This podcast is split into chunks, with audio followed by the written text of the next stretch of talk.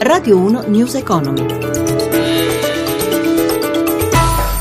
Sono le 18.03, buon pomeriggio e ben trovati da Luigi Massi. Le borse europee centrano oggi un corposo rimbalzo. Riccardo Venchiarutti dalla redazione di Milano, a te. In effetti è stata una giornata di grandi soddisfazioni per i listini borsistici. Tutto il mondo spinti dagli ottimi dati dell'economia tedesca fotografati all'indice ZEVE nella speranza di buone notizie domani dalla Fed in tema di costo del denaro. Milano è stata la migliore in Europa con l'indice Fuzzi Mimba più 3,74%, molto bene anche Parigi più 3,16%, Francoforte più 3,07, Londra più 2,45.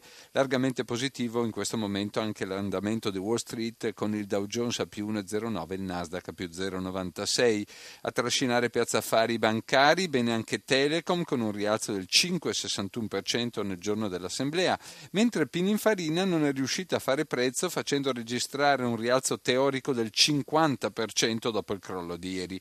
In leggero rialzo il prezzo del petrolio, ma sempre sotto i 37 dollari dollari al barile il VTI, spread a 104 punti, cambio euro-dollaro sotto quota 1,10 da Milano e tutto, linea Roma. Grazie Venchiaruti. Andiamo avanti parlando di fisco. Da uno studio sulle dichiarazioni dei redditi presentate dai contribuenti ai CAF della CISL emerge come il bonus da 80 euro possa avere effetti distorsivi e come l'eliminazione della tasi sulla prima casa avvantaggi i redditi dai 35.000 euro 40.000 l'anno in su. Sulle politiche dei redditi, ma anche sul caso delle quattro banche commissariate, Massimo Giacomini ha intervistato il segretario generale della CISL, Anna Maria Furlan.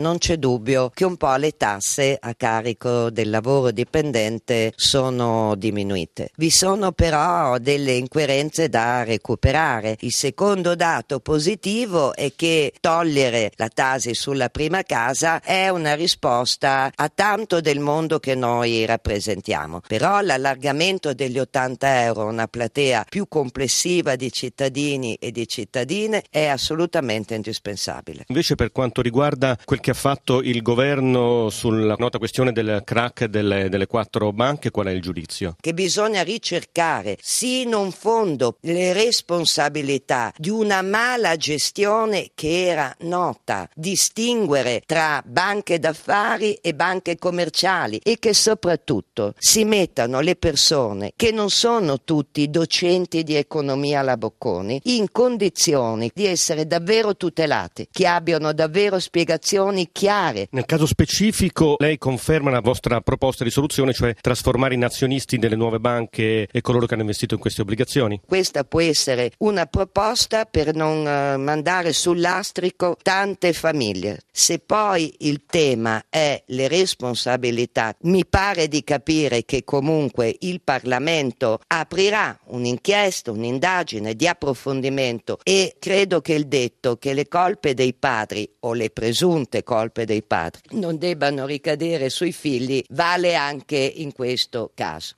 Parliamo ancora di sistema del credito, mutui in crescita nei primi dieci mesi dell'anno, il rapporto mensile dell'ABI mostra i migliori dati dal 2012 ancora giù i tassi sui finanziamenti per l'acquisto di nuove abitazioni. Stefano Marcucci. Tassi al minimo storico e credito che riparte. Questo è il quadro presentato dall'ABI, l'associazione delle banche, secondo cui i nuovi prestiti alle imprese nei primi dieci mesi del 2015 sono aumentati del 14% rispetto all'anno scorso e per i mutui alle famiglie addirittura boom, quasi raddoppiati, più 94%. Si tratta di surroghe solo per il 31%. Pietro Giordano, presidente dell'associazione dei consumatori Adi Consum trend che avevamo registrato nei mesi passati, cioè l'aumento della richiesta di mutui piuttosto che l'aumento della vendita delle automobili, davano la sensazione che qualcosa si muoveva. Noi siamo convinti che il trend va aiutato positivamente cominciando a defiscalizzare una serie di consumi. Il totale dei finanziamenti in essere, cioè il denaro delle banche in circolazione, è però ancora in leggera diminuzione a novembre, un meno 0,03% su novembre 2014 che rappresenta una stabilizzazione. L'ABI infatti fa notare come solo due anni fa i prestiti calassero al ritmo del 4,5% all'anno. Merito soprattutto della politica monetaria targata Draghi, il tasso medio per i nuovi prestiti è del 3,3%, minimo da sempre. Per quanto riguarda i mutui sulla casa si scende a un tasso medio del 2,57%, privilegiato il tasso fisso due volte su tre. In diminuzione anche le sofferenze, cioè i crediti difficilmente esigibili, su cui la BCE ha più volte puntato puntato i fari. Dagli ultimi dati tornano sotto i 200 miliardi di euro.